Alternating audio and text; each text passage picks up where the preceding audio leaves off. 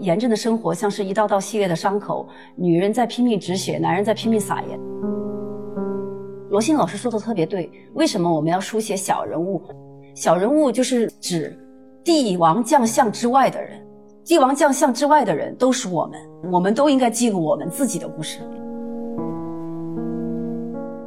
你好，欢迎收听播客《近于正常》，我是主播甜菜。这期你将听到一场丰富的新书交流活动，录制于四月四号晚上的寻路书馆。二十多位读者朋友连同开垦社群这一波开启女性视角的成员，跟作家易小荷聊了聊严正书里书外的故事，主题为关心他者命运及关心我们自身。那么严正是一本怎样的书呢？如果你还没读过，也不要担心。在这里，我不想用出版社给出的内容简介，也不想引用任何知名文化人的推荐词，我想引用一个普通人对这本书的认识。因为录制当晚，我发现一个男保安一直站在场地后方旁听。近两小时的交流活动之后，我找到他，问他：“你为什么会想听这场？”他说：“我没看过严正，但听完我们的交流，他觉得这本书可能像余华的《活着》。”只是主角是女性，我又问他为什么要看别人的苦难呢？他说：“我可以理解他们。”这个路虎的保安叫杨真，感谢他。好了，带着好奇心，欢迎来听这期始于严正又不止于严正的节目。我是寻图书馆的主理人王淼淼。请到易小荷老师到我们这里来，以一种比较读者视角、也比较深度的方式来跟大家一起交流哈。啊，我们先掌声欢迎小何老师。谢谢大家。在我写完这本书以后，我也很想说跟大家交流一下，嗯，听听大家的想法和看法。毕竟作为一个记录者来说的话，我的写作的特点更多是作为一个就是媒体人，就是我想尽量的呈现最多最丰富的样本。而且对于所有的写作者来说的话，其实。所有外界的评价，可能只是其中的一个信息。所有的作家可能心里面都会有这样的野心，希望一代又一代、一波又一波的读者能够从里面读到不同的信息，有不同的解读。而我不想说，只是把它界定成某一样、某一个东西。那样子的话，就是我觉得对于这本书来说的话，就有点太单一思维了啊。所以我觉得这样子很好，我能够听得出来，就是大家就是其实是对这个话题也很感兴趣，而且也确实是喜欢这本书。那。这就是我想要来的地方。嗯，谢谢大家。可以，好像我们去做一个记录者、观察者，我们当然可能想也借此去呈现一定的群体样貌或者表达。当能够收到大家以不同的角度，就是有那种体验度或者共情力的回应的时候，其实不管是我在想，可能作为一个记录者，或者说作为读者，好像都能感受到某种连接的共性哈。就是今天我们有在女性视角的群里收集那个提问，我觉得这样干脆下里的这个提问就由你直接就是抛给易小荷老师好了，嗯，你来说说那个你的那个提问。嗯，老师你好，我读了这本书，然后我也去看了一一些就是相关的文章嘛，可能那个数据他会给你推，然后呃有一篇文章下面有一个人留言，他就说易小荷这本书写的不好，然后他不好的点是在于，嗯，书里面只呈现了现象。嗯，和问题，嗯，没有给出解决的办法，就他们这些女性还在她的困境里面，嗯，然后我自己也在想，嗯，有没有这样的办法？那我我就是农村出生，而且我是呃凉山州，就是比较贫困的一个地方，我身边就是有这样的人，就是彝族彝族自治区，哎，对，你是哪个县的？西沙市下属的一个小乡镇。其实身边我身边的女性，就是我的奶奶辈或者妈妈辈，嗯嗯，或者是我的同辈、我的小辈，就是初中毕业没读书的那种女孩，她们也结婚生子，就是书里面的人，就是我身边的人。嗯，然后以我的了解来说，我觉得是没有办法的。就是没有一个具体解决的办法，或者说是他们自己其实有他们自己的处世哲学和他们对抗生活、对抗他们自己面临的这些问题的办法。嗯，我就想您在写这本书的时候有没有想到过这个问题？就是我有没有什么办法能帮他们？嗯，或者说是哦，他们自己其实是嗯，他们自己有处事的这个方法，是不需要别人来外界来干扰他的。嗯。其实刚才你说的那个，你说你身边有很多就是这样的事情。呃，我这次出了这本书以后呢，我做了很多的活动，包括接受很多的采访，我就会发现，就是我当初想要写的这个目的，就是因为我说我挑了四万多个乡镇，其中的一个，它就是有一个普遍性的。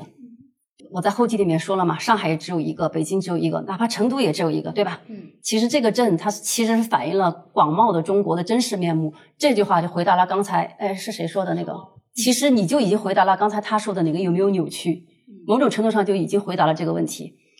嗯，作家是这样的，就是当然，首先作家他必须有社会良知，还有他要带着爱和怜悯。我现在“怜悯”这个词我都要打引号了，不然，嗯，别人会觉得说，呃，就“怜悯”这个词也带着有优越性。但是我正好插一句，我想起好像最近梁文道说过一句，他说：“其实人类对于同类的这种怜悯是越来越少了，就对他者的怜悯。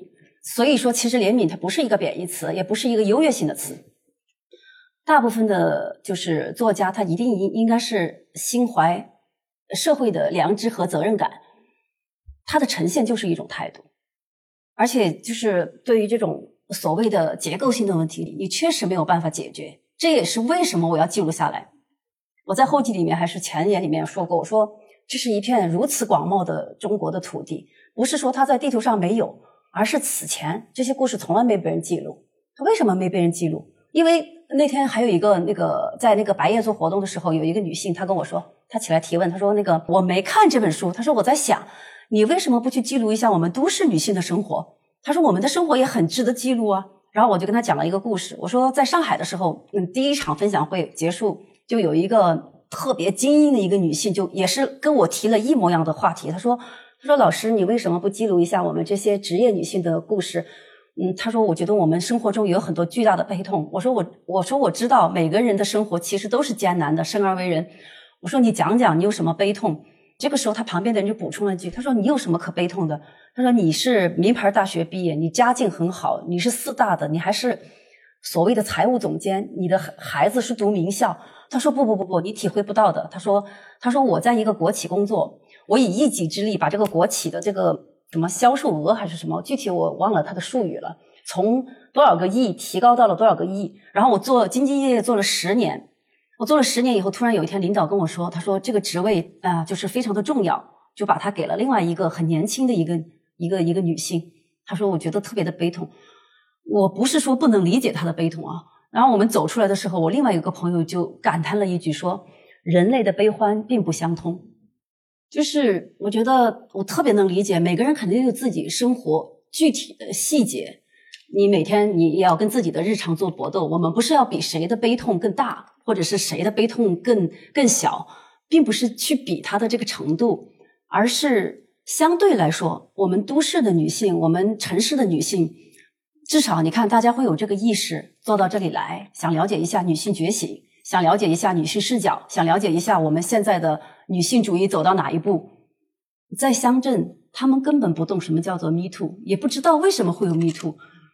他们根本完全没有这个概念。而且，就像今天我们坐在这里的人，我相信我不举远的例子，至少如果你们生活当中遇到自己或者他人的家暴，或者是类似女性主义的话题，你们是有发生的机会的。哪怕一个抖音随便录一个什么。呃，视频甚至是微博，就是呃任何一种这种社交方式。然而，他们的声音没有被听到过，他们也不懂得，或者说是这些东西，某种程度上，其实他们还是留在过去时代的女人。就是所有的这些，哎，我书中写到的，包括医疗资源的匮乏，包括教育资源的缺失，包括这种传统文化对于女性的这种压迫，就像是一道一道的高墙。所以后来我就一直比喻，我说我觉得他们其实是生活在一个比世界，那个世界跟我们这个世界其实是不同的。这些高墙把他们完全阻挡了，而我所能做的就是把这些东西记录下来。记录下来的原因就是希望让他们被看见，然后让所有人坐下来，不仅仅是唏嘘，而是一起来想办法。对。对他有提到说，那个就是他们有一套自己的处事哲学和对抗方式嘛，但是于现实生活中可能看起来又有一种无解啊，他们好像依然在他们习惯的那个方式里面再去生活，这个部分，嗯，老师会感受到无力吗？很无力啊，每天都很无力。刚才我也忘了是哪位说的，什么攥着拳拳头看，对，攥着拳头看，这个评论不是第一个了，我就是会看到大量的评论，或者是甚至有人就是。呃，已经恨，连作者已经恨得牙痒痒了。说易小河，你为什么要写这么悲痛的故事？我简直看不下去了，我要去给你打一星。第一场分享会就有人问我说：“老师，你为什么要去专门去记录这种悲痛的故事？你为什么不能去记录一下乡镇阳光的故事？”我回答他说：“我没有专门去记录，这就是他们的日常。而且甚至于在我走访的这个过程当中，我采访的这一百的个人当中，只是那些人的故事没有选进来，要不然的话，他们是同类型的故事。如果这个人不接受采访，我跟那个人聊，就是对，也是望下去一座深渊。”谢谢老师的回答。我我刚刚就是听了，我就想到了一个比喻。我觉得她们这些女性，她们可能就是生活潮湿阴暗面的苔藓，就是一直都在那个地方阴暗的角落，也很潮湿。可能他自己也不知道，但是别人的视角看起来，他不是鲜花，不是树木，他没有接受阳光雨露，但是他们同样被会需要被看见。那老师把它写出来，或者说有记录者把它记录下来，嗯。然后有读者去关注，我们去关注，我们去看，我们就像阳光，可能就照射到它一点点。嗯，这也是一种意义。就不能说我们可能没有具体的解决方法，但是第一步，我们至少把它记录下来，让所有人知道这个事情，它就是它本身的意义。对。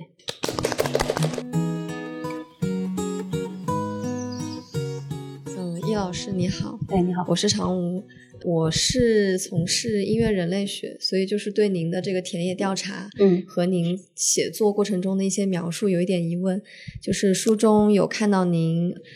想要以这些女性的视角来描写她们的经历，嗯，同时也会保留您作为一个观察者的描述。然后有的时候您会以自身所受的教育和接触的外面的世界做出对比，嗯嗯，比如说您会描述他们。呃，可能从来没有像我们一样去过电影院，看过什么样的电影，看过什么样的书籍。嗯，我从这些描述当中，我可以更清楚的认识到他们的处境啊。但是我的问题是，呃，想请问一下，您在书写他们的这个过程中，呃，您是如何平衡您作为一个观察者和局外人的身份，嗯，和对他们的处境的理解，嗯，以及描述，就是怎么？平衡就是您，您在这个世界和他的世界是这样的。这个确实确实是对一个写作者是一个巨大的一个拷问。嗯，我昨天还在跟一个朋友聊，我觉得写作者分为两种，一种是那种所谓的天赋型，他可能坐在书房里面，他就可以虚构出所有的东西；然后还有一种是体验派。体验派的话，呃，我最近他们问我你喜欢看什么样的非虚构的书，我就说说了一大堆，一大堆的名字，那什么巴黎烧了吗呀？还有什么冷血啊，等等等等，八月炮火等等等等。我说，但是我说有一本书它是虚构的，我是把它当成非虚构来看的，就是那个索尔仁尼琴的那个伊凡彼得索洛维奇的一天，他在里面详细的描述了一个犯人他的特别具体的一天，其中有类似这样的细节，比如说什么早上隔着薄呃冰冷的玻璃听到那个什么叮叮当当的那个敲铁的声音，还有他们每天只有早上。呃，早饭的，我我不不一定全部能够记得啊，就是大概是这个意思。早上吃饭的十分钟，中午吃饭的二十分钟和晚上吃饭的十分钟是属于他自己。而每次他们吃饭的时候，他们吃着那个黑色菜叶下面的那个汤，哦把那个小鱼咬碎，然后这一批的犯人要把那个鱼的那个骨头不能直接吐到地上，只能吐到桌子上。然后下一波犯人的第一件事情是把这一堆他嚼碎的那个鱼骨头。把它弄到脚底下，把它踩碎了，然后才可以继续吃。但是这一堆鱼骨头不能由第一批犯人自己去把它弄到地上。我相信这样的细节，如果不是他自己经历，如果不是因为索尔仁尼琴自己被流放，他是一定虚构不出来的。所以我自己就是一个所谓的体验派。当然了，这是作为一个非虚构的写作者，就是他必须得具具备的，或者是他必须这是一个起码的一个东西吧。就是可以这么说，就是在非虚构写作里面，它有一些原则，比如说。无一处无来处，所以我就是多讲一点啊，再再回答 那那那个问题。对，然后所以就是每一样东西，就是当我沉浸在里面的时候，其实不知不觉，我觉得我自己已经是当地人了。这是为什么？就是我听到他们的故事的时候，我其实有一种巨大的那种那种巨大的情绪。有时候我在听的时候，我也控制不了的。就比如说像王大娘，她跟我讲什么，她九次生育，有几次是强行引产。他跟我讲说，那个孩子抱着他的胳膊，就是哇的一声，那个就是我能够想象出他讲的时候的那种一个婴儿抱着自己的母亲，就刚刚生下来那种触感。他说长得像他的大女儿。我说到这里，我现在鸡皮疙瘩都会起来。可是那个医生就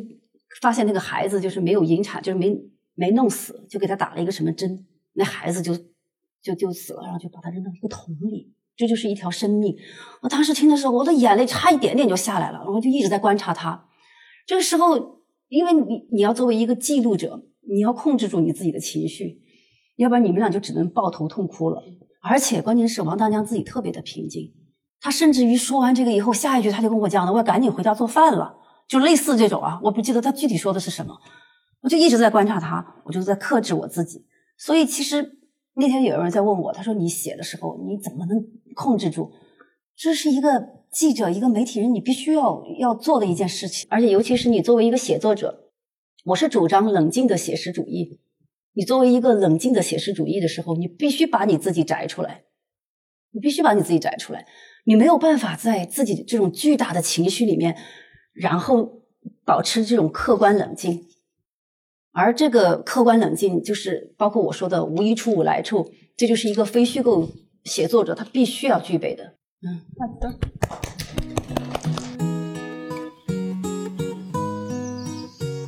下一个问题就是我们关注一点。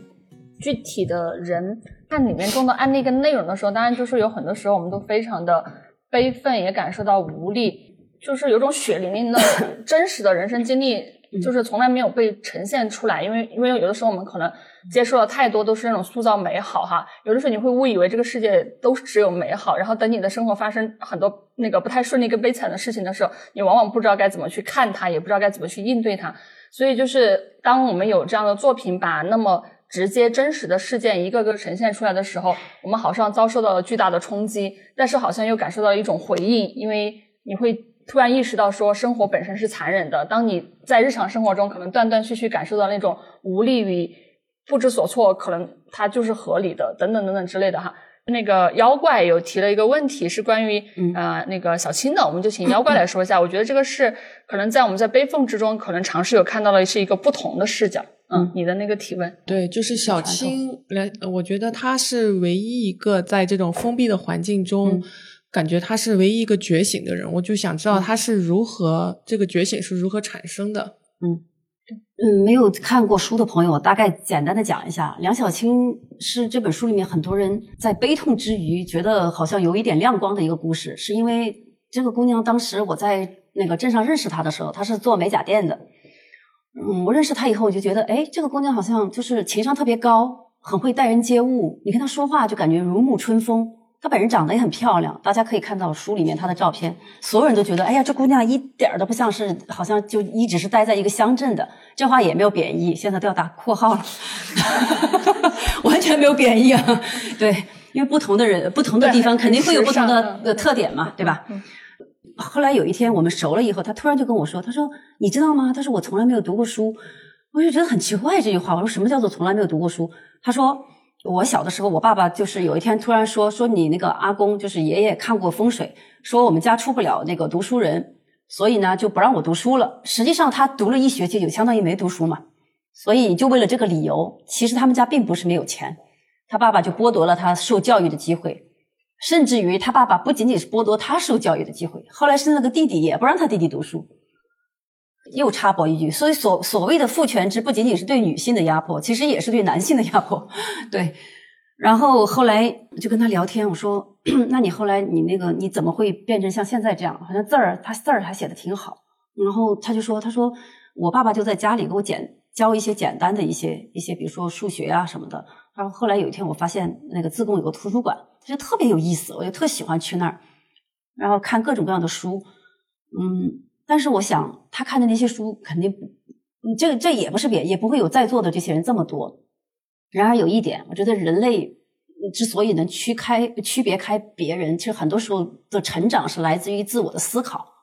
这种思考有的时候可能是处于自发性，有的时候属于自觉性。我相信你们肯定是处于自觉性，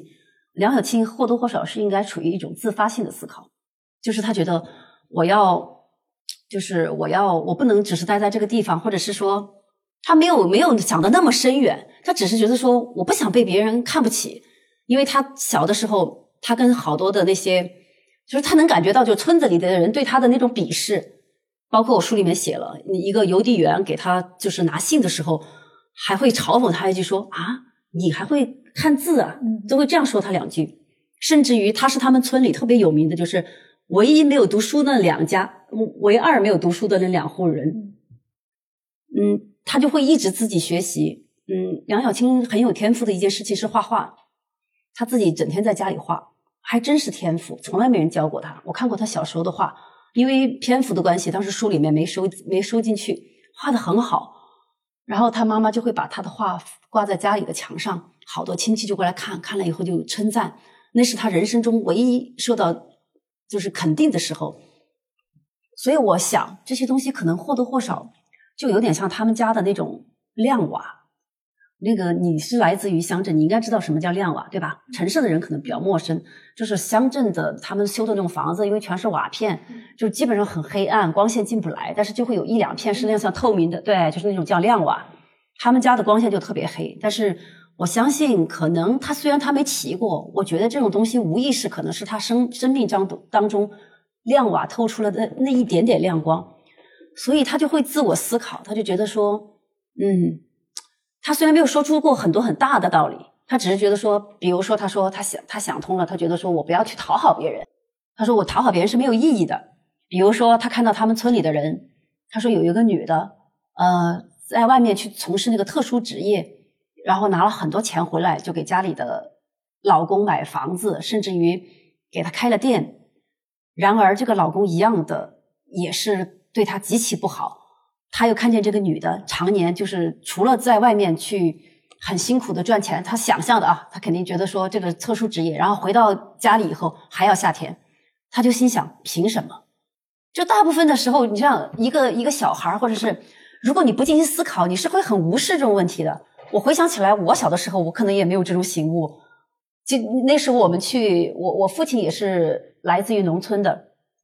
我们去农村过年的时候，其实。他们也会分，比如说女的跟小孩就是一桌吃饭，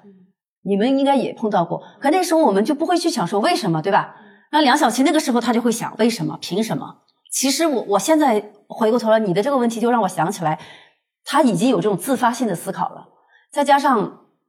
他后来又做那个美甲店，在呃他自己的那种自我的那种成长，呃，他可能是一种特别潜意识的，未必是通过书本的。是通过自己的慢慢的一种所谓的那种特别潜意识的那种摸索，所以他后来说他开美甲店的时候，他会很喜欢去跟别人聊天，然后他觉得如果呃，尤其是他很喜欢跟外地人聊天，所以有一天他说那个嗯，他有一个外地朋友，呃，当时那个我在书里面也写了，那个外地朋友嫁到那边去，然后因为她的婆家对她不是很好，可能也离开了什么什么的，呃，再后来他说跟他聊天的时候，那个人就跟他讲，他说小青你知道吗？其实你一直在成长。但是你的老公在原地踏步，这种成长其实并不是简单的。他没有那么爱看书，其实读书在镇上不是一个必选项目，麻将才是。但是他就一直有自我脑海里面的这种，就包括你看他有时候说的话。我在他那里待了一年，我跟这么多人交朋友，一个是黄倩，黄倩会说，我一定要让我的孩子出去，就别人就理解不了，说你家那么穷，你都。交不起这个学费，他说我就不能让我孩子待在这个地方，一定让他出去，就是让他在外面读书。一个就是梁小青，他就会跟他的女儿说，他说，你要你要多学习一下易阿姨，不要像我这样这么早就结婚。他说你要想清楚，要多考虑。这种话你想想，就是虽然对我们来说不稀奇，但在那样一个世界、那样一个氛围底下，他会能有这样的一个思考。其实我觉得这一切完全是靠了他的。这种自我的这种可能自发性的这种反省吧，而且包括梁小青还会跟我说，他也想开始学习英语，虽然我不知道为什么。这个其实是让我也一直在思考的一个问题。有的时候我们是不是太依赖于所谓外外部的东西？比如说我们老是说一个人要看书，看书当然重要，但实际上我在生活中也会遇到一些那个肥头大耳。肥头大耳不是指外貌的形容，是指就是你对一个人的这种。不喜欢的这种这种描述，肥头大耳的人说自己看了多少多少的书，然而你觉得的，你跟他聊天的时候，觉得就是面目十分可憎。所以我觉得就是除了看书，思考也很重要。妖妖怪还有一个问题，我觉得也蛮好的，可以一起交流一下。哦，就是我看那个梁小青的时候，我就想起来她特别像那个《我的天才女友》里面的那个莉拉啊，莉拉，对她也有一种敏感、一种自我觉醒的那种。这种但是太少了，因为就是在这本书以后，很多人就会问到那个刘小样。我说刘小样那样的女性，就是因为太稀少，她才会成为一个样本，让这么多人都记住她。但绝大部分的。可以说是百分之百吧，基本上的乡镇女性是很少有这种自觉性的这种自我意识的，这太难了。嗯，我还有一个问题就是如何看待部分男性读者认为，嗯，过分关注个体命运这种小镇哀歌，反而印证了女性视角的狭隘。所有最好的、最优秀的这种文学作品也好，或者是艺术作品也好，其实归根结底都是人的故事。文学就是人学，所以关注个体的命运，实际上就是关注人类的命运，也是关注我们自身。所以我不知道为什么他会觉得写了女性的故事，就相当于从自我剥离了，其从某种程度上反映了一种男性视角的狭隘。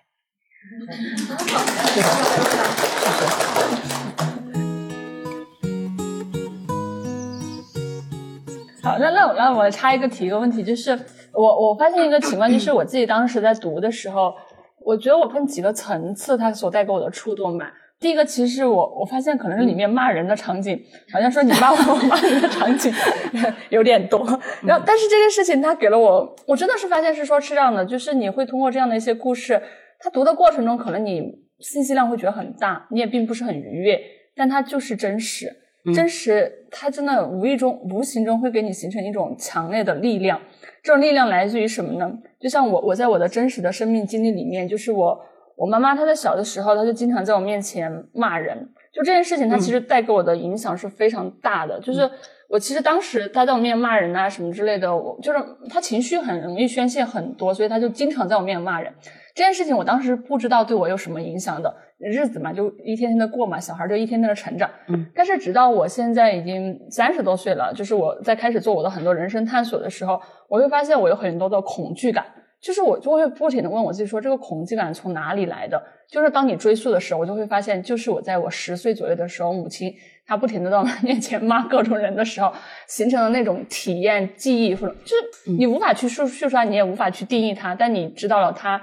一种很奇怪的方式存在在你生命中。但是我其实是不解的，就是我母亲她为什么要成为一个那么爱宣泄情绪、那么无力的一个人？但是我在看这本书里的那个，就是反反复复出现的骂人场景，或者有些女性她很歇斯底里的那种状态的时候，其实我我突然理解了，嗯，这这种理解是来自于你去看一本书别人的故事的时候，其实你突然明白一件事情，就是说有的时候女性她其实在一种她不知道该怎么去寻找她更多出路的时候。其实那个东西是她的一种呐喊，一种强烈，我想要有种表达啊，就是他不是说那么单一的停留在说他素质差，他素质差，他就是情绪宣泄，他不顾不顾情绪这件事情造了给小孩带来创伤什么之类的。其实是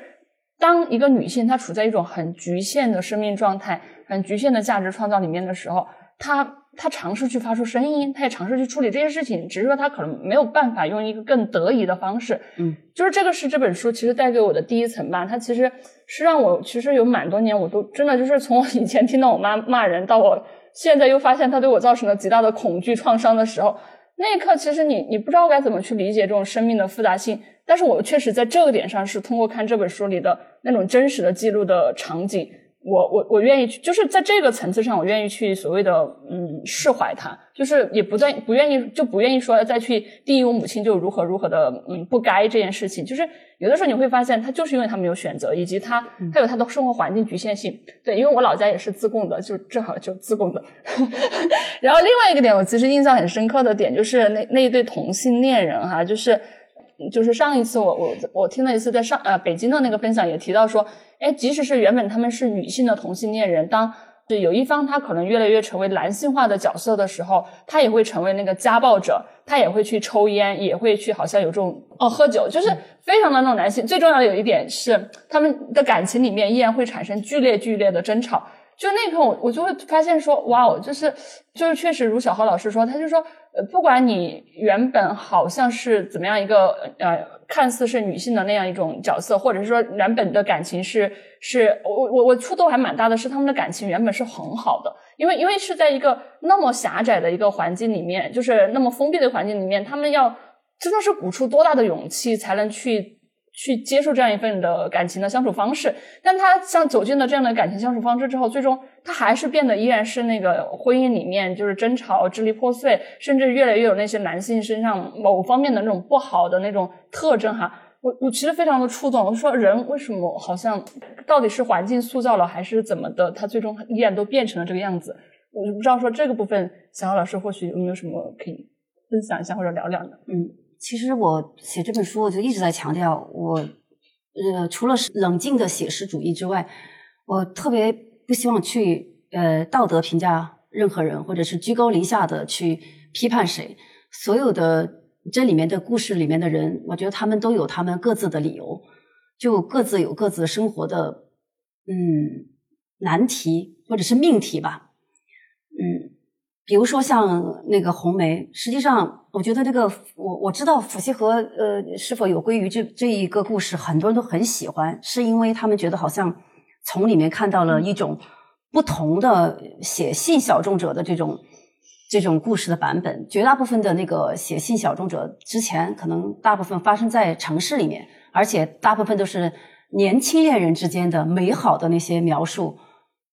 我相信可能大家都在网上有过阅读。但实际上，这就是真实的生活。这个真实的生活，我我也不能把它叫做完全的不美好。它只是因为它在太真实了，对吧？说到这个真实，这个这这一点，我就想起来，为什么很多人会觉得很触动、很难过、很不不愿意接受。包括有一次在姻缘的活动，那个有一个那个读者就说，他说他的他的太太也是也是那里的人，他就不愿意看这本书。嗯，哎。就是我在这里插一句，我说为什么他这么触动人，或者是为什么会让人有这么强烈的感觉，就是因为他太真实了。这种这种真实的生活，它是一种巨大的力量，它一种巨大的力量，它有可能它扑向你的时候，如果你自己就是站得不够稳，它就有一种要把你撕裂的感觉。然而，那个前段时间，那个我看贾樟柯也受到了这样的拷问，很多人就问他说：“你为什么老是要拍一些小县城的这种电影，就是好像底层的黑暗的？”他就说：“他说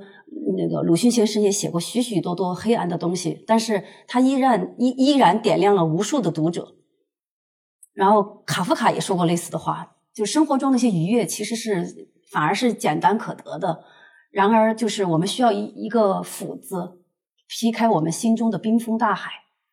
这是他的原话。所以，红梅其实真实生活中我是很喜欢她的，她是一个挺会待人接物，甚至于。可以说，她是这这些所有的这些女人里面就很豁达，很也会自我思考。所以当时我觉得，我之所以写这种东西，可能更多某种程度上是想反映女人是一种处境，对吧？这种话你们肯定都明白的。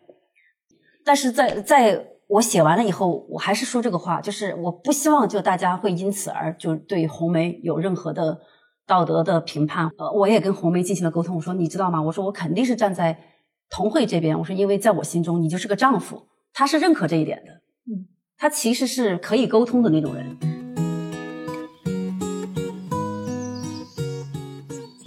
那那我追问另外一个问题，就是说，当然我们这本书无疑就是女性主义这个视角，但是有的时候你就会引起一些男性的那个呃，就是。抵触是吧？就是他们抵触到底是因为女性主义这个部分呢，还是他觉得说这个东西它所影响力太窄，或者是怎么怎么样的？先前我们其实聊的一个问题，说我们去关心女性主义，就本质来说它是属于人权的一个部分嘛。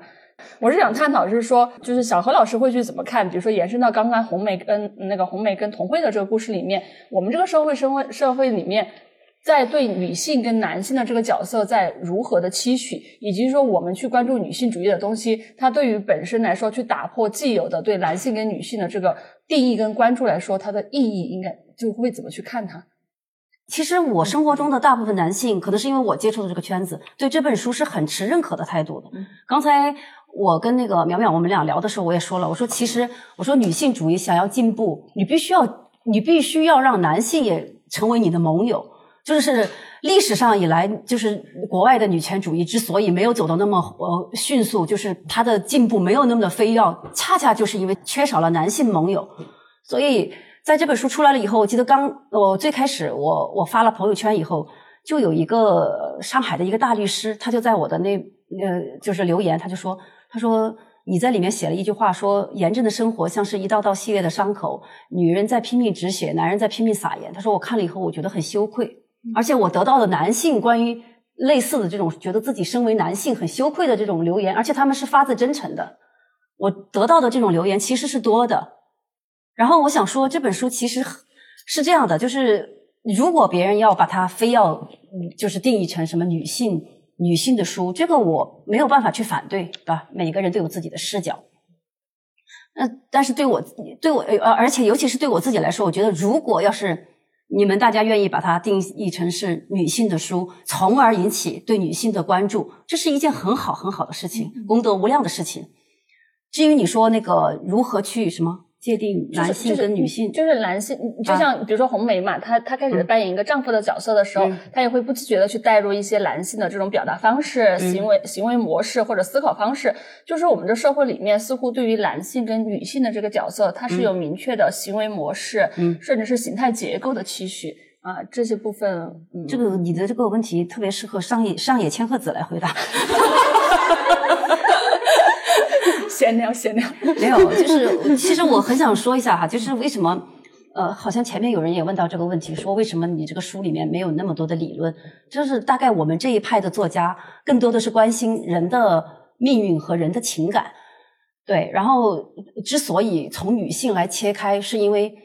任何一个社会，你看这里的女性，或者是看这里的动物，就所谓的弱势群体，你就能打开这个社会，它也是打开这个社会最好的、最敏感的一个切口。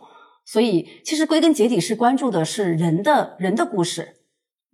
因为我我蛮早就是这本书出来的时候，我那个编辑就寄给了我，我就第一时间看了。就我刚刚已经讲了两点嘛，对我触动特别大。就是我我真的是觉得这本书哈，就是也是回到刚刚说真实是一种力量。嗯，我从我私人跟个人的层面，我是非常感谢有这本书的，因为对我来说确实是完成了，我觉得是我最后一。就是因为我我确实在我的家庭里成长是受了非常大影响的，然后我也做了非常久的探索，但是有些事情你你好像从不管是说心理学还是什么角度，社会发展学上角度，你都能够理解了，但是有些事情上你还是始终就卡在那儿。但是这本书我刚刚不是说了嘛，第一点就看到里面的那个女性的生活状态，我可能会更理解了我母亲的那个歇斯底里。就是她不是一个个体，也不是一她一个人表现成这个样子，所以你对她有理解。还有另外一个点，我觉得就是刚刚其实也稍微提到了点，说里面有这个女性，她们就因为这种重男轻女的这个情况，就反反复复的堕胎，而且就是把堕胎当成一个，就是已经是家常便饭的一个现象去出现，就是这个时候完全不考虑说对这个女性的身体的情况，以及甚至这个小这个胎儿他是不是一个生命，就是什么就完全不考虑，只考虑说是不是一个男孩。就这种真的是赤裸裸的重男轻女，就是我我个人哈，就是从来没有在其他作品里面读到这么这么这么赤裸裸的跟我这么这么近的重男轻女的现象啊。这件事情就是它确实对我来说也完成了另外一个和解，就是因为我母亲从小到大就就一直跟我灌输那个说我就是害怕我遭受重男轻女的这个啊就是待遇，所以说他就叮嘱你说好，你一定要好好学习，你绝对不可以学成绩不好，然后或者怎么怎么怎么样。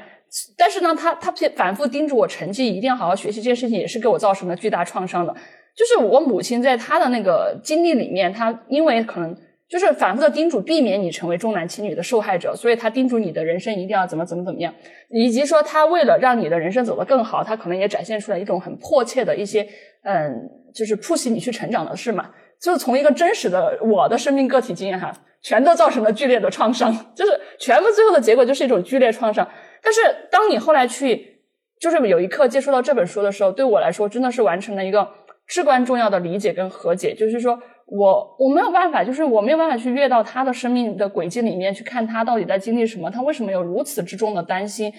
反正我我看到里面那个，就是他们这些故事里的主人公经历的那些，嗯，真的是视生命为草芥，就是一切只只要一个男孩的这种现象，我突然就理解了我母亲的那个，就是。如此惊恐的，就是担心你会被重男轻女这种现象所影响的那种，就是有点真的就叫做不太正常的焦虑感从何处来？这个我知道你的意思，嗯淼淼，就是你看之前我们两个聊到，我说最近梁文道就是他做了一个视频，他就讲，他说，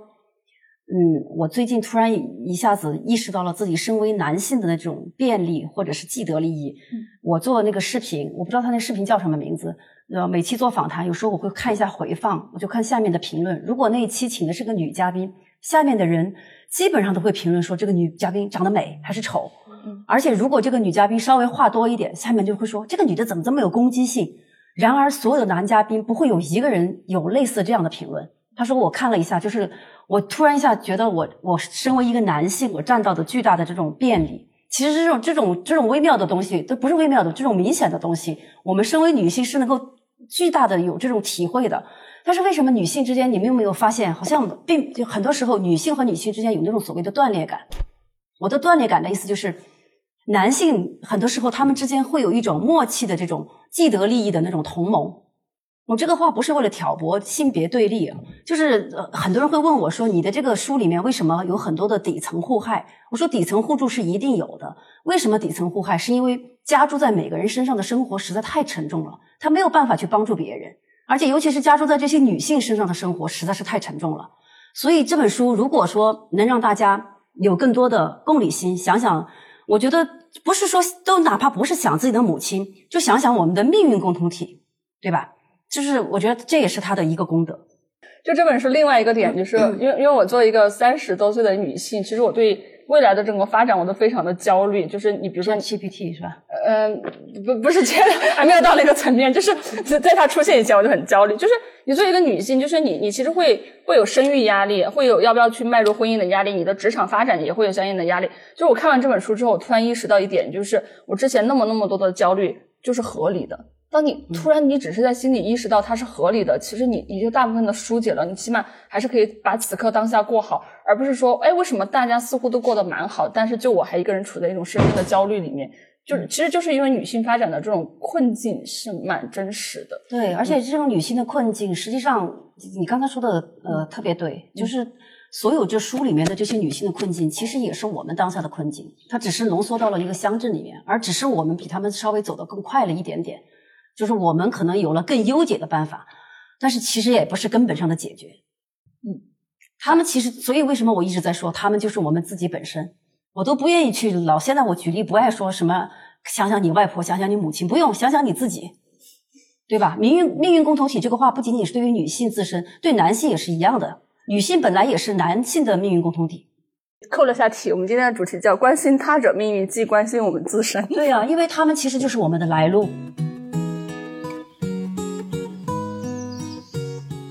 那下面就是开始又把那个交给我们现场的朋友。老师是这样的，嗯，呃，我看了一点点，还没有看完，但是给我今天最大的感受就是，倾听您的那个讲述，我就特别的专注，感觉特别的有吸引力。然后刚刚您不是提到这个 ChatGPT 嘛，像这种最新的技术，然后我最近也真的是很焦虑，但是我觉得就是今天听您的讲述，我得到了安慰。就是您这样的一个讲述，而且像这种面对面的讲述的话，是有治愈力的。就是是我们可以去对抗那个机器的一个一个很重要的一个方式。我就是觉得很，您这种方式是很需要有必要去传播下去的，让更多的人去看到。是这样的，其实我我也不是我也不是没有焦虑的。今天有个人发了一个表给我，说人类的哪几种职业分别在哪一年会被替代？其中文字工作呃就是职业作家是二零三零三零年吧。我一看今天哇，没剩几年了。对，但是其实我在那个就是那个第一场，好像也有人问过类似的问题，就是北京签售会的时候，我当时就说，我说我说只有爱和怜悯不会被替代，呃，就作为我们碳基生命的这种。但实际上还有一种东西，就是比如说我有个朋友，他问我，他说你觉得就是如果有一天哈，ChatGPT 它可以有很好的构思，讲出那种很曲折的故事。但是你觉得他会到一个乡镇里面去住一年，去跟那些去到一个连限制都没有的地方，去跟那些没有被人看见的那些，因为社会是它是不平等的发展，不可能所有的那个乡镇马上也变成 Chat GPT，对吧？他连智能手机都没有完全的就普及化呢。他说：“你觉得 Chat GPT 会这样吗？”然后我说：“我说应该不会。”然后那个时候是我突然意识到，就是我我的作家的使命感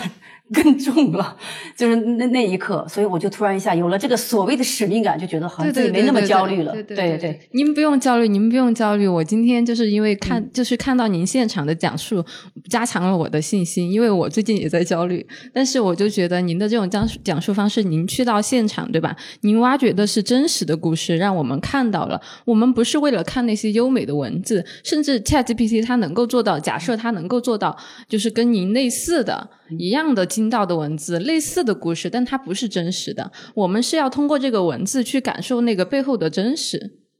对，昨天跟他们聊这个问题，我说那个加拿大作家阿特伍德，就是写过那个《使女的故事》的那位作家，是好像就是昨天吧。我看到有一段话，我说阿特伍德就说，他说有一些人可能对我们会心存疑虑，嗯，因为我们在。描述人类的呃命运和人类的关系，但是我们在表述这些东西的时候，并不总是正向的，所以我们这种讲述者有时候会使人不安。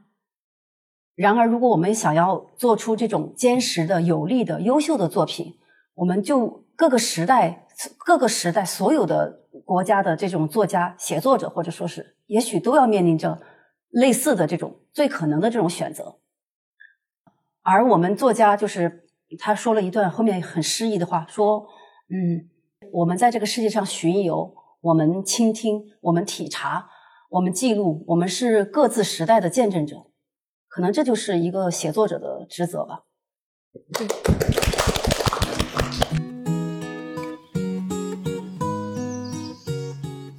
下一位朋友。刚才听老师讲，就是呃，他书中的一个人说，把自己的故事记录下来，也觉得很好。我就忽然想到，其实写作者可能我们每个人都可以成为一个写作者。写作者的另外一个职责，可能就是听别人诉说，然后为他们做记录的这个职责。因为我自己就是最近在生活中有感触，就是我会跟我爸爸妈妈，就是平时的聊天内容，其实就之前我自己还。没有足以成长为他们的朋友的时候，可能跟他们的聊天就会把他们当父母来看。但是当我自己变成一个成年人去跟他们平等对话的时候，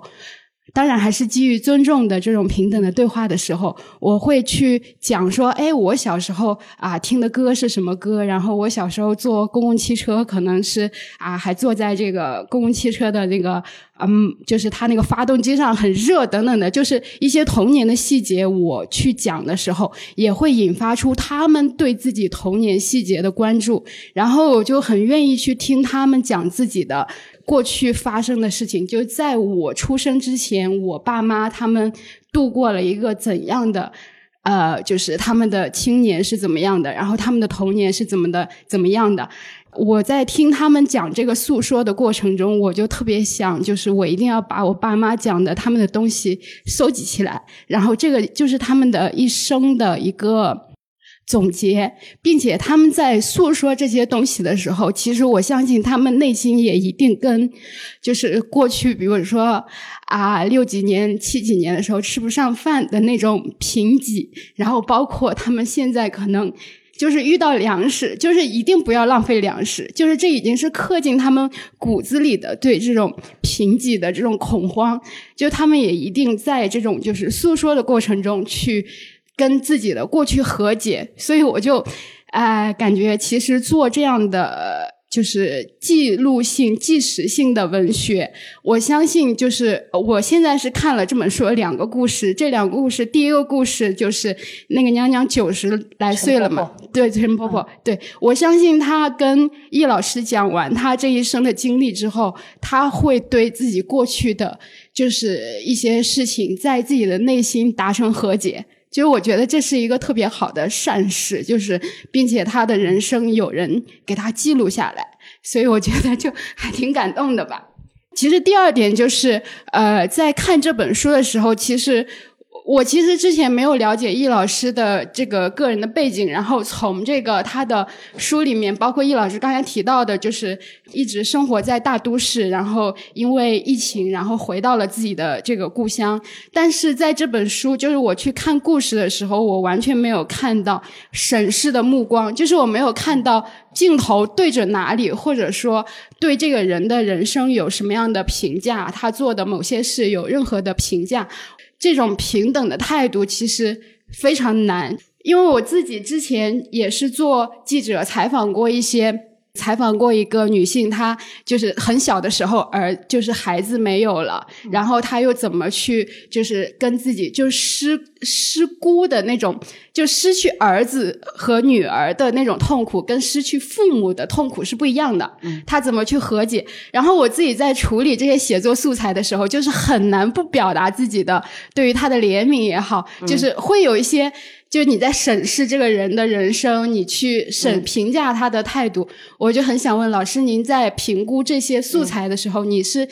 呃，怎么克制住自己的笔触的？你刚才你刚才说的那个平等，让我想起那个在上海分享会的时候，毛尖老师跟你说了类似的话，他就觉得，因为他能，他说能看到好多就类似什么。有一些拍摄不说那个具体单位了吧，然后他们的一些拍摄就是典典型的俯视，啊，就是把人家乡镇的人就是丑化，就类似这种。他说他记得里面有个细节，就最后一个故事，我写的那个十七岁的黄心怡，就是他骗我的钱嘛，骗了我五百块钱，然后我跟他要了两次。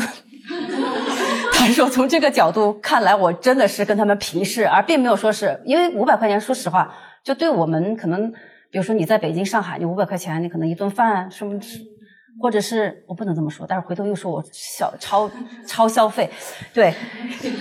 我现在我现在要特别注意了，对，要特别打 括号了。然后，所以所以他就觉得，然后我就觉得，我我就我后来下来以后回应他，我说那是因为我是金牛座，我开玩笑，确实，我之前是做记者的，做了很多年的记者，然后之前采访就是如果是命题作文的话，都是采访明星跟名人。而且采访明星和名人，相对来说我就已经很熟能生巧了。就是，哎呀，就是国内大部分的这种体育呀，或者是娱乐的这种所谓的这种采访，因为它是属于那种资源稀缺类，不是每个人都是能够那么的从另外一个或者更高的角度能理解自己的真实的一面。所以相对来说的话，就是有一天我就突然发现，我觉得好像这种写明星跟名人对我来说，呃，可能相对赚钱容易。谋生容易，然而它不能带给我任何的那种心理的，哪怕一点点的那种成就感，它是没有的。嗯，二零零七年还是什么时候，我去那个欧洲采访，我在那个机场转机的时候，就遇到一个女一个女人，五六十岁，带着一个孙子一样的，然后她，嗯，她就她就跟那个柜台的人沟通，然而她的英语就她没完全不会讲英语。所以他们就沟通不了。后来那个柜台的人就说：“哎，哦，他没说，我就主动的，我就跟他翻译了。翻译了以后，后来他就问我，他说你要干嘛？我说我去采访。他说：哎呀，你是记者啊！他就是突然一下就就感觉这个人整个就放松了，就很开心。就是你会觉得就是哦，原来记者在他们的心目中是有有分量的。虽然现在记者可能也跟知识分子这个词一样被污名化了，然而在我心目中，他肯定是有有光环或者是有光芒，他也必须得。”要履行自己的职责的，所以后来我就觉得，我我愿意去做这种事情。嗯，前面有几场签售会，呃，那个我说的太多了，关于就是中间后来我为什么去做那些，比如说我去广东的一个麻风岛采访过一个岛上的那个老人，他们全部都得了麻风病，得了麻风病，平均的年龄在七十岁以上，然后那个岛因为。几乎是与世隔绝，要坐一个船要走很久很久，得半个小时、一个小时才能到那个岛上。后来因为实在是太远了，好像就呃政府也很难救济他们。可能现在的年轻人不太知道，二三十年代的时候，如果得了麻风病，就特别吓人，就会干脆就把就是家里的人都会把这个人赶走，甚至于还有麻风村，对，对吧？然后就特别受歧视那个时候。然后就会，就家里人也会跟这个人断绝关系，而且大部分得了麻风病的人，最后就基本上都会成为残疾。所以我去的时候就发现，那岛上全是老人照顾老人，就自己照顾自己，而且他们的生活其实是很不便利的。所以我写了一篇报道，写了一篇报道，很多年以后，当我在骚客文艺我做的那个公号，有一天我好像是过生日还是什么，写了一篇文章，就有个人在下面就给我留言，就说：“呃，易小河，那个祝你生日快乐！我还记得你当初你去麻风岛上面采访，呃，你找到我的时候，你说你想采访，你能帮助他们。当时我不相信你，后来后来我我我看见你拿着一个厚厚的笔记本在那里很认真的记录，觉得哎，这个人兴许可以试一下。没想到你成了那个在麻风岛上唯一一个过夜的记者。”而且因为你的报道，后来这群老人他们就得到了安置，就搬到了广州的郊区，就等于他们的生活就没有问题了。我要替他们谢谢你。就是这种时刻，是你人生当中特别微小的，就是你觉得很有很满足的那种微小的那种幸福时刻。就所以后来我就觉得，我在那个体育行业我已经做得很好了。如果留在体育行业，对我来说非常的非常的 easy。我比如说我呃有出版社找我呃出一个科比传、乔丹传。嗯，给你非常多的钱，甚至你可以写很少的字，因为那种画册基本上就是以图片为主，然后是而且还是大畅销书，动辄可能就上百万都有可能。然后我觉得没有意思，不是说我不喜欢钱，我非常喜欢钱，我非常喜欢钱，因为钱能带给人选择的自由。但是那个事情对我来说，它就不是一个让我觉得就是我是那种人，我不知道是不是所有的呃所谓有一定的理想主义的。这种写作者都会有的这种东西，我要去写那种会让我有一点点激动，有一点点难过，有情绪波动，我真正觉得说它是正确的事情的，我愿意去写这种东西。所以后来我就说，我说那个我愿意去关注阳光照不到的那些锈迹斑斑的生活，而且我觉得它可能会是我下半生的一个写作的使命。嗯，谢谢老师。就是看完第一篇，我最印象深刻的就是啊，这个老人打麻将的那种锐利和冷静。我相信那一定是他一生中最快乐的时光。嗯，还有就是你说你想写自己的故事，我觉得嗯，罗欣老师说的特别对。为什么我们要书写小人物？小人物就是指帝王将相之外的人。嗯，帝王将相之外的人都是我们。就是我们都应该记录我们自己的故事。嗯，谢谢老师。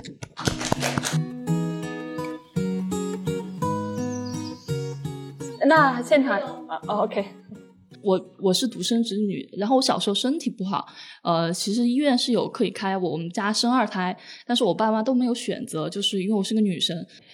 我一直以为我是不是属于重男轻女的家庭，但是最去去年发生一件事情让我觉得有点感触，呃，是什么呢？是我帮我表哥一个忙，但是需要他把东西拿到我家。我当时下班回家，我就我就跟我妈妈说：“哎，为什么他不拿过来呢？”我妈就反问我：“他上班很累啊？”我说：“我也在上班，我不累吗？”然后他就说：“呃，他是他做的不一样。”我我。他他就感觉就好像他是个男的，他上班就很累。我是个女的，我上班我就不累，我就应该去，哪怕是我帮助他忙，我也应该去到他家帮他拿这个东西。嗯，瞬间，我其实当时是反反问，就是沉默了一下，马上反驳他。后面我回到房间，越想越气，我出来跟他吵了一架。然后，然后他就觉得哦，为什么我会用这种小事做这么夸张？我说你这个不是小事，你就是在重男轻女，你就是在呃没有看到我的付出，我的努力。嗯，然后这个是我经历的一件小事哈。第二个问题哈，今天下午我们群里面有个女生，她看到群里面有一男生参与，所以她就不愿意参加这次的线下访谈。啊，不是我们这，不是我们这里吧？嗯嗯，她应该是说的是。有有一些就是呃对谈的讲座里面，因为有男性嘉宾，所以他就没有去。然后以及也有呃，就是在有些场次里面，因为有男性嘉宾，有读者在提问说，为什么这样的一本书籍可能比较关注女性命运，也是女性的书写者怎么的，为什么是要找男性的嘉宾？就是好像大家会有一种先入的设定。是我我我不知道我理解的对不对哈，我感觉他就觉得男性是不能达到女性的共鸣的。嗯，没理解错。就当时是有就共情这一点是产生了一点分歧，就会认为说男性始终都是不能完全的同理，或者说极大的去同理女性的，就是这点是发生了一些。一个人如果不在另外一个人的身体里面，从另外一个人的眼睛去看这个世界，他都没有办法去完全达到共鸣。嗯，所以我觉得不光是性别的问题，对，所以我觉得这种恰恰应该让更多的男性来参与，让他了解到女性在想什么。就是我还是前面那句话，女性主义要进步，你必须要把这些男性争取为你的盟友。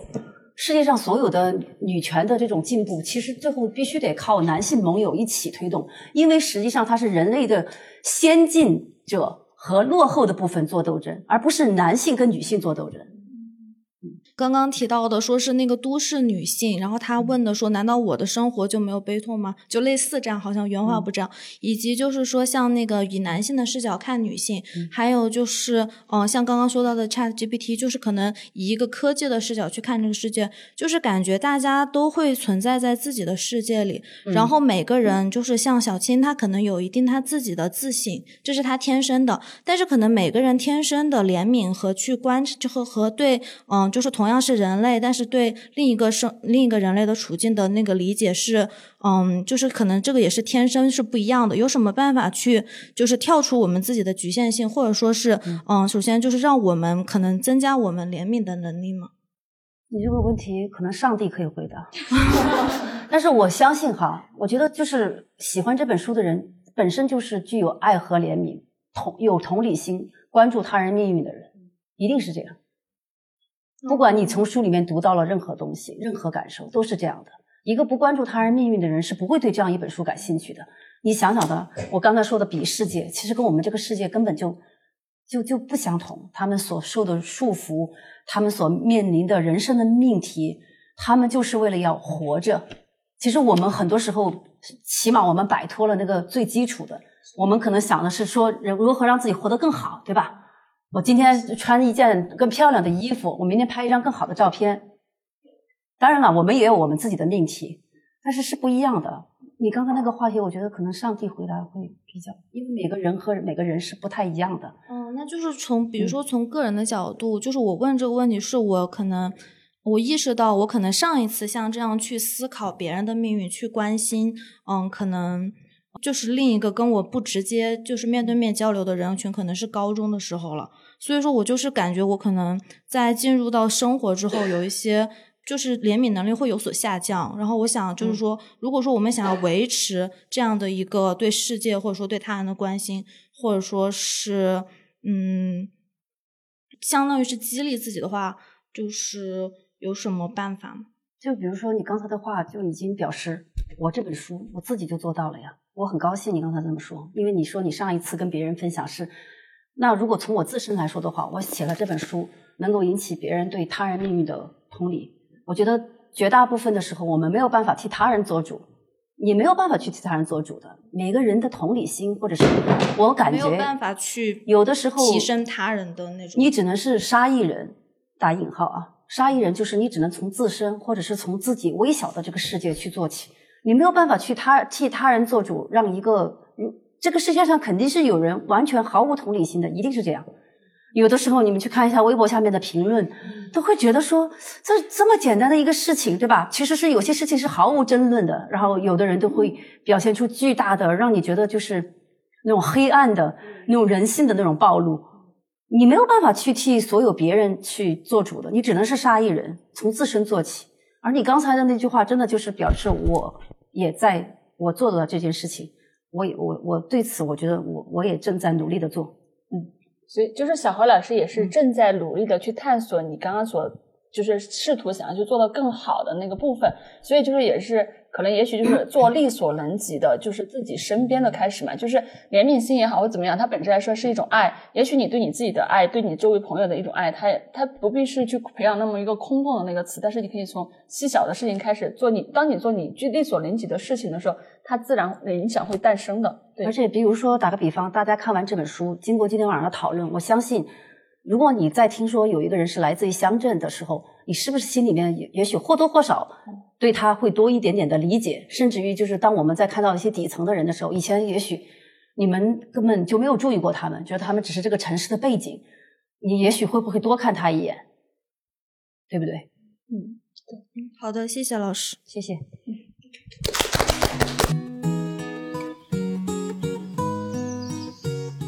老师在写作的时候没有去审视，是一个平等的态度。我想说，我们其实读者在看这本书的时候，有时候我们自己是带着审视的态度去看这个故事，或者说我们还带着审视的这个眼光来看老师，所以老师可能在发言什么的时候，可能会被别人就是误解或者说故意放大。我说这些都是不对的。就像刚刚说什么，嗯嗯，自己要去提高别人的什么，我们可能做不到，但是我们就从自己。开始，我们读了这本书，我们了解到这些乡镇的人，我们以后再遇到乡镇的人，再看相同的故事，我们了解他的背景，我们不再以一种审视的或者说优越，这个优越也是打引号的，嗯，去嗯看待他们，我们就能更理解他们。我们在嗯看待一些作者，就不光是小何老师，其他的呃作者的时候，我们也不要去过度的。嗯，解读和揣测，就是我们就看见真实的记录，因为今天一直在讲真实，因为真实它就是有万钧之力。我们看到这个真实的故事，然后我们说出自己真实的感受，再去做真实，尽量做真实的自己，做一些具体具体的事情，可能就是更现实的事情吧。嗯，你说的很好。因为说实话，就是作为一个非虚构写作者，十分的艰难。这是为什么？很多人都说，为什么你写了这本书？有些人会在这本书出来了以后，一本书随着它的被大家的关注，肯定会有个别的一些这种声音，对吧？包括有些人就是说，你写这个书是有功利心的。那么，我想问一下，写切尔诺贝利的书有没有功利心？或者是写那个古拉格群岛有没有功利心？写二战有没有功利心？写集中营有没有功利心？任何一个艺术作品，它一定是有目的的。而且关键是，还有人会觉得说，哦，因为这本书什么，你看到了一片蓝海，那为什么没有人去做？之前为什么？难道大家都是傻的吗？不是，非虚构作者十分的艰难。那次我在长沙跟袁林老师做呃做那个呃分享会的时候，我才听他说，他说什么，他要去交个什么社保。就是你们知道，就是为了这本书吧，我我不我不说我自己了，就这本书前前后后从去采访到写完到正式出版，差不多两年，也就意味着两年没有任何收入。你是很你是很很很难去做这么一件事情的。就如果要是真的你心里面没有怀着善意和爱，你怎么可能？而且如果你是有所谓的优越性，你怎么可能在一个镇上待一年？你怎么可能跟他们做朋友？怎么可能让他们对你说出所有的肺腑之言？而且当下的这种真实生活的描写，或者讲真实故事，对于一个写作者来说也是有巨大的风险的。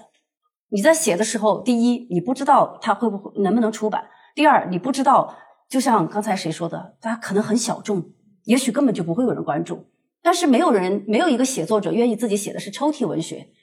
像卡夫卡那种人是寥寥可数的。所有的写作者当然也是希望自己能被看见，然而所有的这一切都是未可知的。而且我一开始写这本书的时候，成都有个朋友就跟我说，他说他是出版社的人，然后他就跟我讲，他说你这个选题太小众了，他说他说你写乡镇女性谁要看啊？他也是这么跟我说的。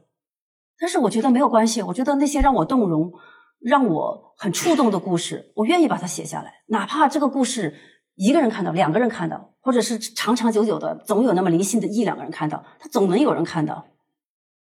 那其实你当时最终去写这样故事的时候，最大的就是促进你去书写它的动力点会是什么呢？动力点有很多，嗯，可能要讲三天三夜，讲那就慢慢讲。动力点就是，比如第一个，我刚才前面讲到的，就是我挺愿意关注这种嗯底层的或者是边缘的，嗯，阳光照不到的锈迹斑斑的生活。第二个就是我自己作为，嗯，一个所谓的媒体人的这种长久以来的这一点点的还残存的这种理想主义。第三个就是我自己也是四川人，我从小到大就听我爸爸讲农村的生活，讲他的奶奶多么不容易，讲他的母亲，讲他的妹妹，他的姐姐，没有一个就是每一个人的命运都很悲惨。我可能也许隐隐约约在我心里面就留下了那种四川女人的或者底层女人的那种艰辛，那种生命的那种韧劲，那种每天要和生活对打，就是女人要活着的这种命题，也许一直以来就隐隐约约就根植在我的这种心里面了。我觉得就是因为一个一个写作者一本书的来路，它肯定不会只是一个简单的原因。就像我一个朋友他总结的，他说他说那个呃易小河写这本书，他没有不是说一个简单的点。他是说，这个人首先，嗯，他对人类、对社会，可能说大了一点啊，有有爱、有善意。他自己遭受过社会的毒打，嗯，然后加上他多年以来他的媒体的这种经验，他的写作技巧，所有所有这种加在一起，才会有这本书。嗯，哎，那那追问一点，就是你当时在写选写这本书，到最后把它写出来，也是组合成现在的结构的时候，你你会预想到它会是一个现在这种受关注的程度吗？你当时我前面说了，我不，我完全一无所知，一无所知。对，因为就是当时写这本书去的时候，是我当时做公号，就是所谓的创业失败。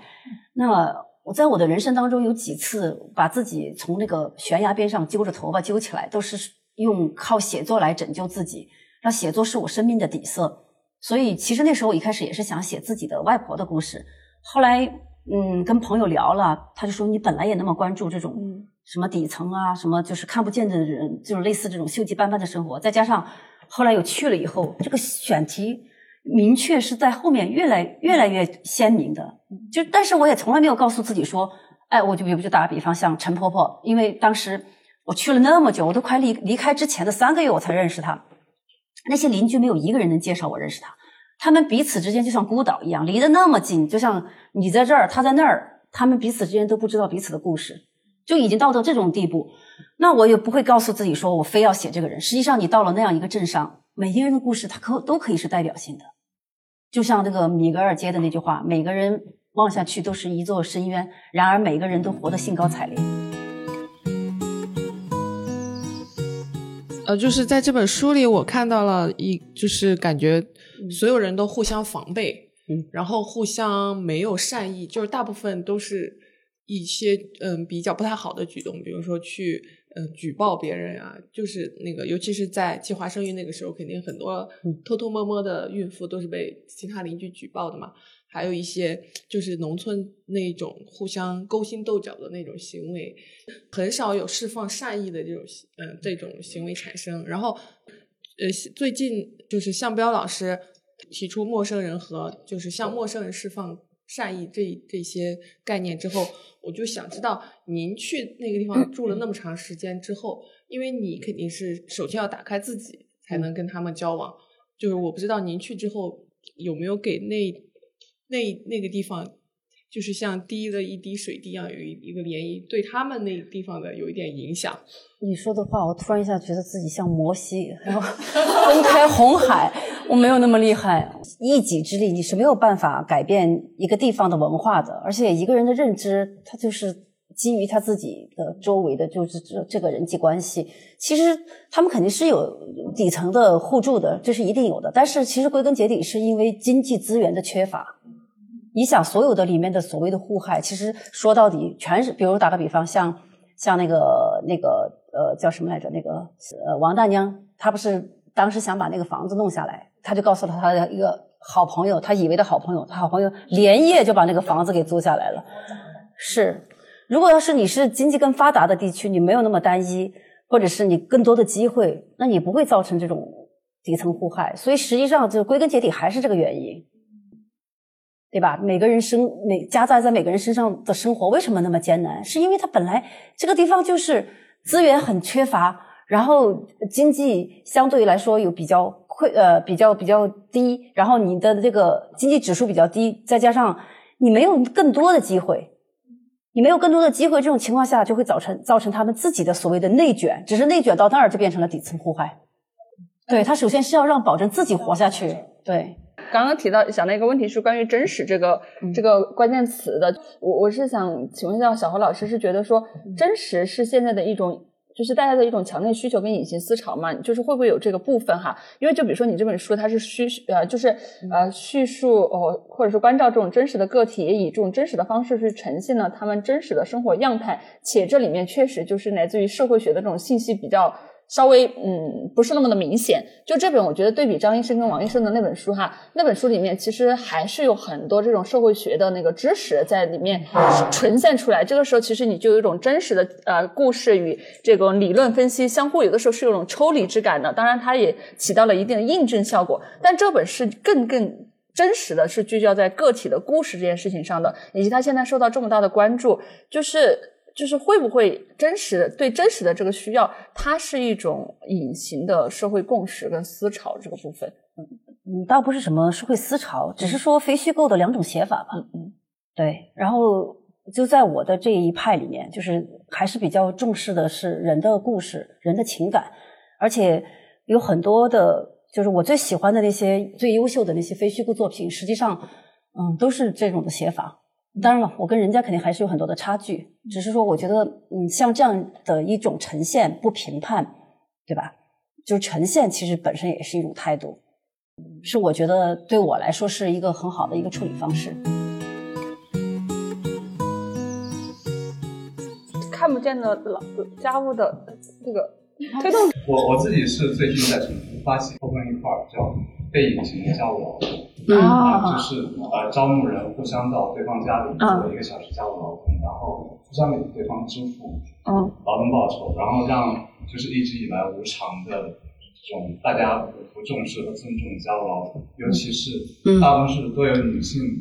承担妈妈的妻子的家务劳动这个价值给凸显出来。因为因为这个也是一个女性的议题，然后我自己是一个男性，我知道在因为结构性的一个原因，我自身肯定是享受到很多便利，但是啊有很多方面是我没有察觉的。这样一整个计划的契机，但是你刚刚其实已经回答过这个问题了。哦。对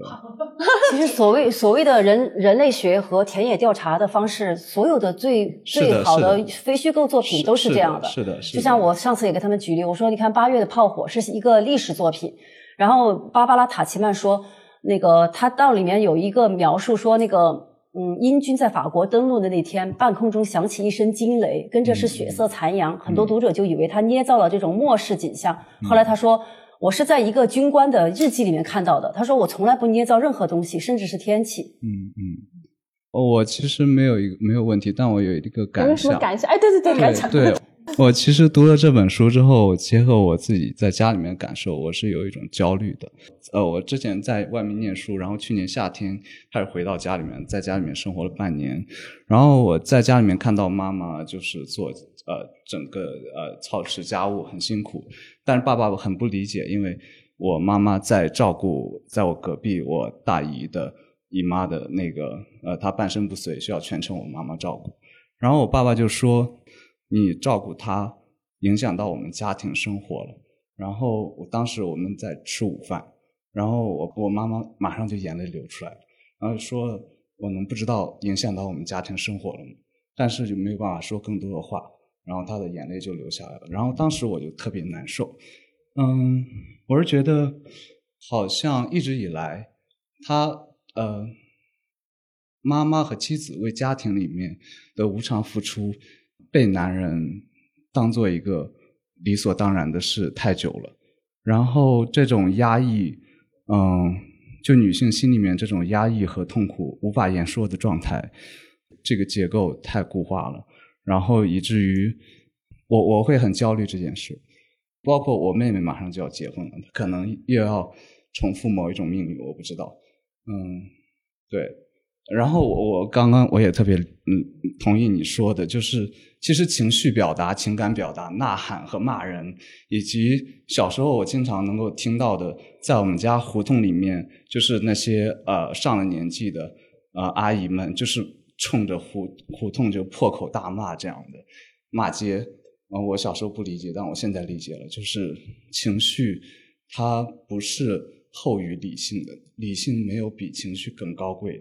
情感啊以及情绪的表达它不是第二性的，它是第一性的，因为一直以来我们好像在话语里面，公开话语里面讲究理性、商讨、协调，但其实这样的一种。话呃，这样一种说法其实是有一种话语霸权在里面。我我感觉到，就是他在压抑，嗯，他在他在这样的一种话语体系在在在压制某一些表达没有办法表达出来，所以不得不用一种情绪化的方式来呈现出来。我觉得他们是平等的，没有哪个比哪个更更更更高。刚刚那个朋友说。就是怎么样能让更多人那个什么？我觉得有一种方式是让人类学成为义务教育的一个学科。人类学是吧？对，因为就是关注他者命运，呃，一个任何的他者，就是包括非人类的存在。我觉得他说的很好，而且他今天的发言让我们今天整个，因为他是作为一个男性来发言，让我们整个的这个会谈就变得更加的饱满了。就问一下小何老师，对于刚刚就是这位朋友他提到的说感性跟理性的这个部分啊，就是你你会不会有一些就是思考啊，或者是一些观察什么的呢？我这样，我恰恰想说，就是我写这本书不就是为了不光是女性自自己相互之间有这种同理或者是共鸣。也是想让更多的男性也加入到这种共鸣当中，而且我不觉得他就是说男性好像就只是理性的，他当然有他感性的一部分。而且如果说一个男性只是感呃只是理性的，这恰恰也是另外一种的所谓标标签化。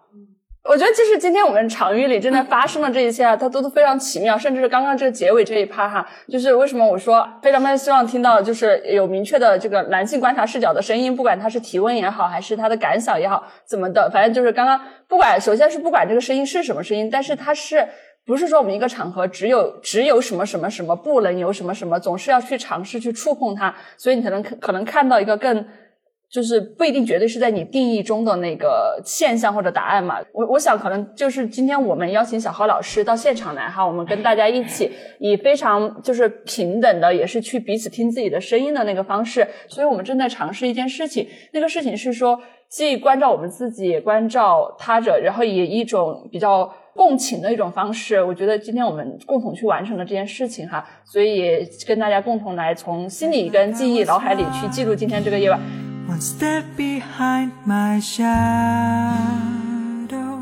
这期节目就到这里，欢迎订阅播客《近于正常》，也欢迎你分享听后感或读后感在评论区。我是甜菜，下期见。So far ahead by now.